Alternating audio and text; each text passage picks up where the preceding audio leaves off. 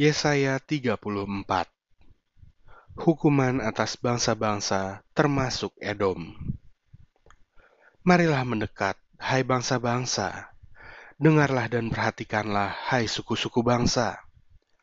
Baiklah bumi serta segala isinya mendengar, dunia dan segala yang terpancar daripadanya.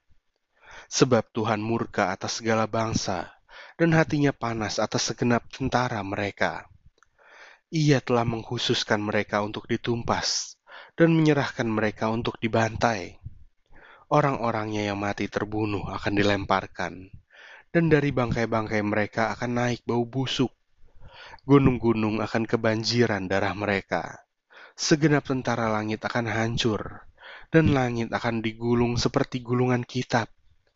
Segala tentara mereka akan gugur seperti daun yang gugur dari pohon anggur dan seperti gugurnya daun pohon ara. Sebab pedangku yang di langit sudah mengamuk. Lihat, ia turun menghakimi Edom, bangsa yang kukhususkan untuk ditumpas. Tuhan mempunyai sebilah pedang yang berlumuran darah, dan yang penuh lemak, yaitu darah anak-anak domba dan kambing-kambing jantan, dan lemak buah pinggang domba-domba jantan.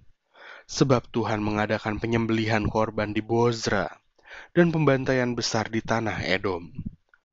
Banteng-banteng akan rebah mati bersama-sama domba dan kambing itu, dan lembu-lembu jantan yang muda bersama-sama lembu-lembu jantan yang gagah. Seluruh negerinya diresapi oleh darah, dan tanah mereka penuh dengan lemak. Sebab Tuhan mendatangkan hari pembalasan dan tahun pengganjaran karena perkara Sion. Sungai-sungai Edom akan berubah menjadi ter, dan tanahnya menjadi belerang. Negerinya akan menjadi ter yang menyala-nyala. Siang dan malam negeri itu tidak akan padam-padam. Asapnya naik untuk selama-lamanya. Negeri itu akan menjadi reruntuhan turun-temurun. Tidak ada orang yang melintasinya untuk seterusnya. Burung undan dan landak akan mendudukinya. Burung hantu dan burung gagak akan tinggal di dalamnya. Tuhan menjadikannya campur baur dan kosong, tepat menurut rencananya. Jin-jin akan diam di dalamnya, dan para pemukanya akan tidak ada lagi.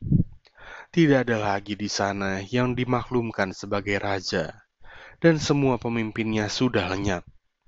Duri-duri akan tumbuh di puri-purinya, rumput dan putri malu di tempat-tempatnya yang berkubu, sehingga menjadi tempat kediaman serigala dan lapangan bagi burung unta.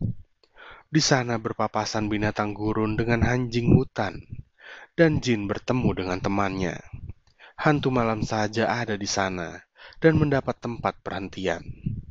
Di sana ular pohon bersarang dan bertelur, mengeram sampai telurnya menetas.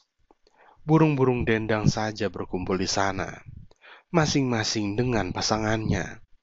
Carilah di dalam kitab Tuhan dan bacalah. Satu pun dari semua makhluk itu tidak ada yang ketinggalan, dan yang satu tidak kehilangan yang lain.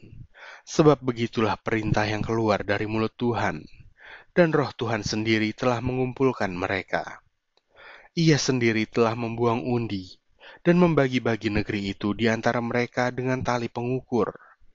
Mereka akan mendudukinya sampai selama-lamanya dan akan tinggal di situ turun-temurun.